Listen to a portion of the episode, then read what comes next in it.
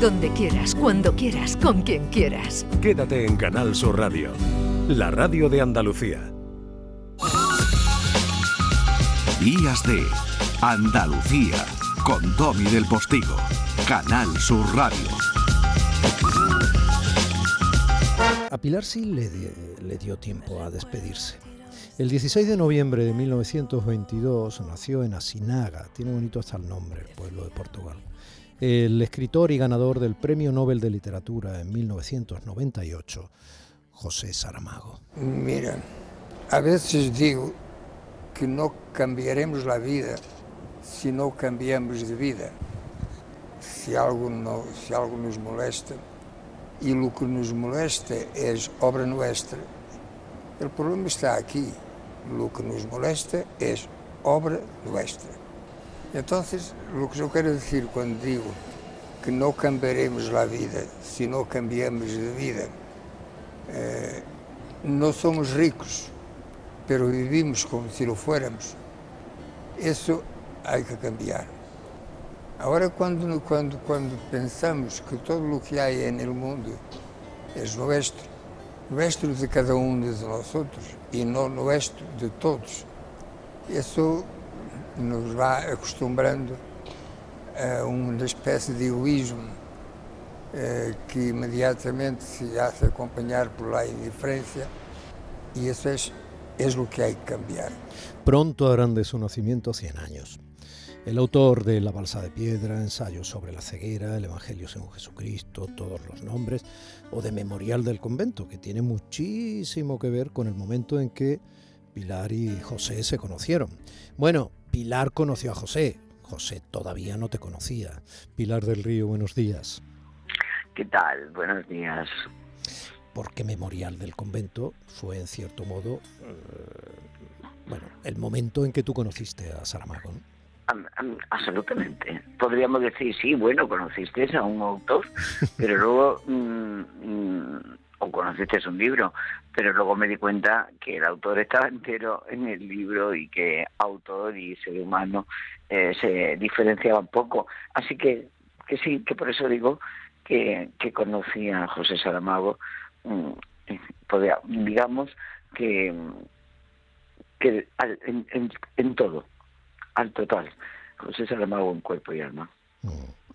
Él decía, y lo dijo ahí en Sevilla, hace cuando el honoris causa, que Flaubert se había equivocado cuando dijo Madame Bovary c'est moi en aquel juicio. Decía, no, Madame eh, Flaubert era Madame Bovary, el amante de Madame Bovary, la calle de Madame Bovary, el marido de Madame Bovary. El autor es todo. El autor está siempre en todos sus libros, en todos sus relatos, en sus reflexiones.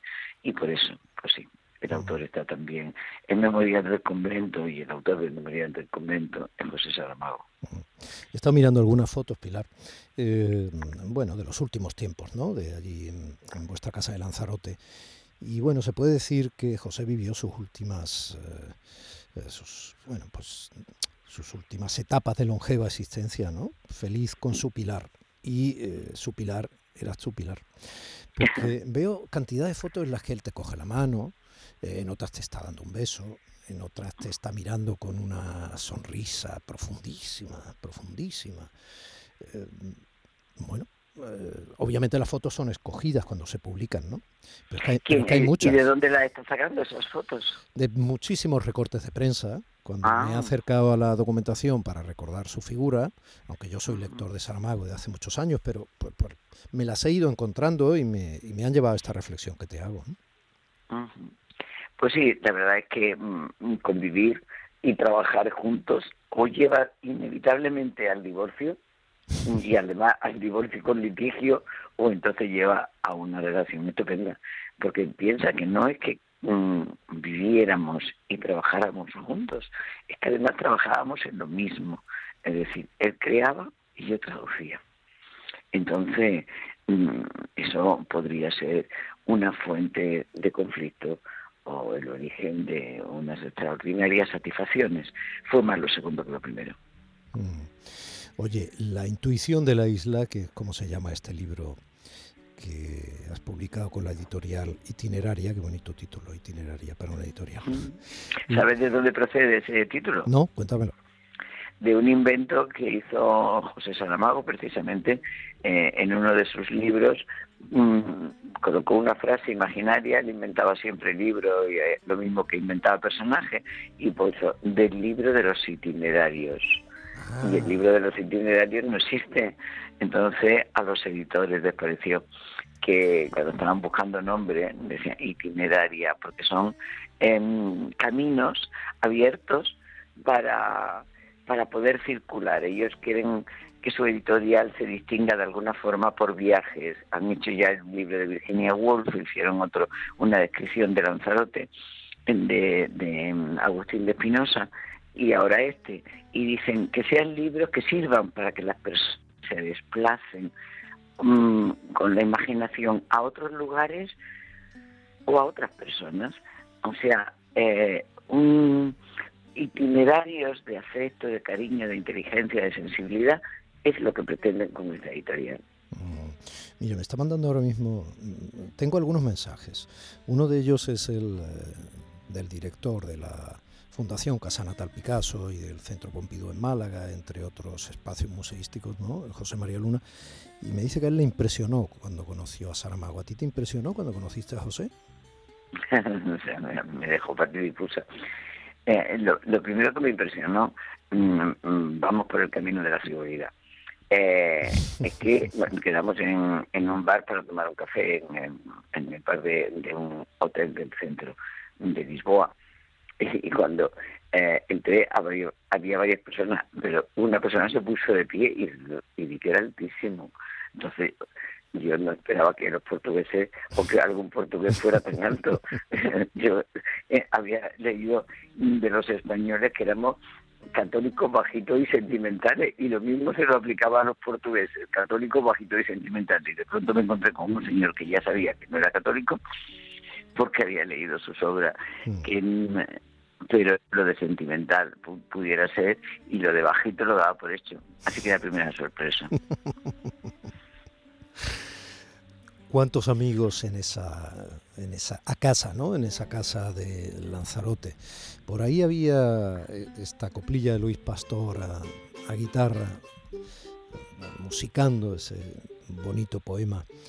Porque era muy importante eso de que llegaran los amigos, ¿no? Estabais, eh, habíais montado una casa con comedor incluso para ello, ¿no?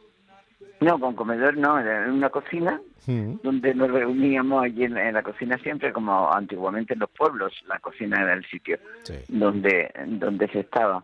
Y Luis Pastor vino muchísimas veces, y Lourdes Guerra, y Pedro, eh, un- una serie de amigos, pero en el caso de Luis es que incluso compuso un disco entero con poemas de, Mm. de José Saramago, dos. Un disco primero con poemas y luego otro que era como un recorrido con el viaje del elefante. Eran amigos. ¿Y por qué venían tantos amigos a la casa? Porque nosotros decidimos que la isla eh, no era un lugar de aislamiento, era un puente para caminar de un continente a otro y de unas personas a otras. Entonces en nuestra casa se, se recibía, eh, se mm, compartía, se discutía, había momentos mm, de extraordinaria alegría, de celebración, otros momentos de, mm, de abrir papeles y, mm, pensar en estrategias para ayudar a otros y, mm, para compartir solidaridades. Pilar, solo quien vive en pareja sabe eh, lo importante del esfuerzo permanente para no perder la complicidad y mantener con el máximo respeto y al mismo tiempo con esa complicidad eh, la convivencia eh, de manera brillante. ¿no? Eh, Cuando funcionabais como pareja fueron casi 25 años juntos, o sea, ¿te estorbaba a veces el Nobel? No, no. Lo que, lo que sí te puedo decir es que eh, el premio Nobel es mucho más importante para quien no lo tiene que para quien ya lo tiene. quien ya lo tiene, deja de pensar en el Nobel. Ya nunca más está presente en la vida de... mm, ¿Perdona? No, estamos escuchándole cuando recibió el premio. Ah, vale, sí, se sí. de assuntos sérios, não é arriscado prever que o interesse público por esta questão comece a disminuir ya. Es curioso, tú me estabas hablando de, de la altura que te impresionó un poco, ¿no? Pero su forma de hablar también impresionaba en cierto modo, en una forma de hablar muy Sí, característica. Además, él, eh, aunque él hablaba francés perfectamente y hubiera podido incluso mm, español, él dijo que agradecía en, portugués y le dijeron, hombre, no, lo normal es que se utilicen como idioma de, mm, mm, de, convivencia el inglés o el francés. El, el resto de los premios Nobel hablaron en inglés. Eh, José no hablaba inglés. Eh, lo entendía, pero no hablaba. Y entonces dijo, no, no voy a usar ninguno de esos idiomas. En 100 años de premios Nobel nunca nadie ha hablado en portugués. O sea, es el momento de que se oiga el portugués en esta sala. Y dicen, bueno, pero como los tiempos entonces son determinados, dice, yo haré una mm, alocución más breve para que pueda ser eh, traducida em, a, continuación. Entonces mm, tuvo una traducción consecutiva y, y habló en portugués y fue maravilloso. Y yo creo que desde entonces ya otros muchos premios lo han, lo han imitado. ¿Por qué tantos eh, lectores de Salamago eh, podían pensar que era español? Odian o, o pueden. Bueno, bueno, yo creo que ya, eh, bueno, eh, por muy poco leídos, yo creo que ya sí se tiene referencia por, obviamente, obituarios miles y los recuerdos que permanentemente, pero, pero cuando José estaba vivo, yo mm, creo y pude constatar con gente conocida, ¿no? Que muchos pensaban, ah, pero es portugués. Quiero decir, ¿cómo caló de Sí, esta sí. manera? Bueno, tú serías también parte culpable, al menos durante los últimos 25 años de vida, ¿no? Pero ¿cómo caló de esa forma Saramago aquí? Pues es curioso porque efectivamente a veces lo decían. Yo me acuerdo que una de las primeras veces que lo vi reproducido en cantidad de sitios, porque fue una nota de la agencia F eh, reproducida, y eh, mm, él recibió un premio en Italia. Y, mm, y entonces se daba cuenta de tal premio. Y dice, eh, anteriormente otros autores en lengua española han recibido el premio. Entonces citaban a quienes ya lo habían recibido, Vargas Llosa o... em, eh, eh, no, no, no recuerdo quién, quién más, por dentro ahí este. Y José dijo, otros autores en lengua castellana. Y ahí, y además eso lo veía por todas partes porque como las notas de que se reproducen, pues por un lado mm, él reivindicaba su lengua portuguesa, pero por otro lado le parecía fantástico que se pudieran confundir y el- mm, así, de esta manera, porque él decía que lo que habitamos es una tierra, es un territorio y que mm, las culturas no nos sirven para separarnos, nos sirven para unirnos. Y a él le parecía fantástico ir a Cataluña y oír el catalán y tratar de entender el catalán que, que sabía que dos horas después de estar inmerso en, en Cataluña, con esa pequeña y breve inmersión lingüística, ya uno descodifica lo que están diciendo. Entonces él le pedía a los catalanes que le hablaran en catalán, a los gallegos en gallego, a, y a los castellanos parlantes en castellano. Y solamente no podía hacer lo mismo con los vascos, porque eso era más complicado, pero decía que qué riqueza de península, tenemos cinco idiomas, nos podemos entender casi todos, quitando el, el, al, al euskera, y, y, y esto es riqueza, esto es maravilloso, nos abre más la mente, es como si em, pudiendo utilizar distintos perfumes, solamente quisiéramos tener uno, ¿no? Em, em, vayamos a, a ver cómo huele el, río cuando está pasando por una zona verde, a ver el mar, cómo huele este melocotón y esta naranja. Esto es maravilloso, decía, por lo mismo son los idiomas. Cada uno se va a expresar con un acento, el acento andaluz le encantaba, aunque a veces no lo entendiera, Mm, sobre todo si hablábamos todos a la vez y muy rápido. Y, y decía, pero qué riqueza, qué riqueza tenemos en esta península, es una maravilla. Oye, ¿cómo encajaba las versiones cinematográficas de algunas de sus obras? Por ejemplo, algunas muy celebradas, porque la de Ensayo sobre la ceguera, que se llamó A Ciega, la dirigió ni más ni menos que Fernando Meirelles, que es un director brasilero, Mm. pero muy potente, un hombre muy poderoso, que dirigió cosas como Ciudad de Mm. Dios, etcétera, y ya con, con potencia de producción eh, hollywoodiense, ¿no? Absolutamente sí. Pues mira, él tardó mucho en aceptar eh, la idea porque él respetaba muchísimo al cine, iba al cine todos los días, en su agenda se nota la cantidad de películas y era un amante del cine. Y él decía que el lenguaje literario era uno y el cinematográfico era otro. Me acuerdo que incluso una vez, antes de que, el, de que algún libro suyo se llevara al cine, eh, le invitaron a una reunión en la Complutense, en la Universidad de Verano, y, y discutió con muchísimos directores de cine.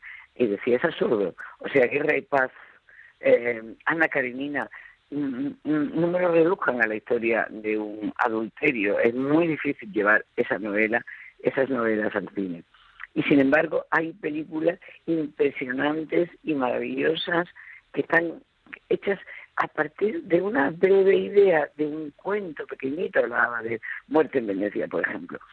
Entonces, él no quería, pero quiso el destino que le, pidieran autorización para hacer un guion para una tesis doctoral en la Universidad de Yale. Entonces mm, José Saramago aceptó y de pronto un día, que era un trabajo de tesis, la, mm, la profesora dijo que había salido un empresario, un productor holandés que quería hacer la película de la balsa de piedra. Y, y ahí José se sintió mm, que no podía decir que no porque se lo comunicaban con tanta alegría y con tanto entusiasmo y a partir de ese momento dijo, bueno, que cada uno haga lo que quiera. Mm, lo que él pedía es que la fidelidad no fuera al libro, sino la fidelidad fuera a lo que quería contar el director. Y nada, y, tuvo una relación buena, sin, sin problema. Pilar, te pregunto lo mismo que le preguntaba hace un momentito a Rosa Gómez, eh, que mañana eh, será una de las organizadoras de una carrera que aquí en Andalucía, eh, carrera por la vida, el deporte y las personas trasplantadas, se va a organizar en memoria de Vicente Granados, que fue una persona muy querida, muy querida en Andalucía. ¿no? Entonces, una persona que se fue pronto y que era una persona solar, una persona con una rotunda personalidad, también muy marcada. ¿no? Entonces yo a ella le preguntaba lo mismo que si eres tan generosa me vas a dejar que te pregunte a ti. ¿Cómo se reubica, se convive con una ausencia que al mismo tiempo es tan compañía? No, no, no hay ausencias, no, hay memoria simplemente. Y, y la memoria es lo que nos sostiene. Si no tenemos memoria, somos enfermos. Si socialmente no tenemos memoria, es una sociedad enferma. Si no tenemos memoria personalmente, mm, pues tenemos un grave problema, tenemos que medicarnos y tenemos que tratarnos. Entonces yo creo que lo que tenemos con estas personas grandes eh, nos han dejado una gran memoria que nos sostiene a nosotros, que nos hace seres humanos más completos, más, mm, mm, más fuertes y más capaces de sostener el presente y de mantener el desafío que es el futuro. Así que la memoria es un, tesoro que tenemos que proteger y que cuidar. Y no hay ausencias, insisto, hay memorias. No hay ausencias, hay memorias. Pilar del Río, un besito muy gordo. Hasta pronto, hasta siempre, gracias. Una secreta matriz que te modela, un país de cristal solta de lirio. Días de Andalucía, con Domi del Postigo, Canal Sur Radio.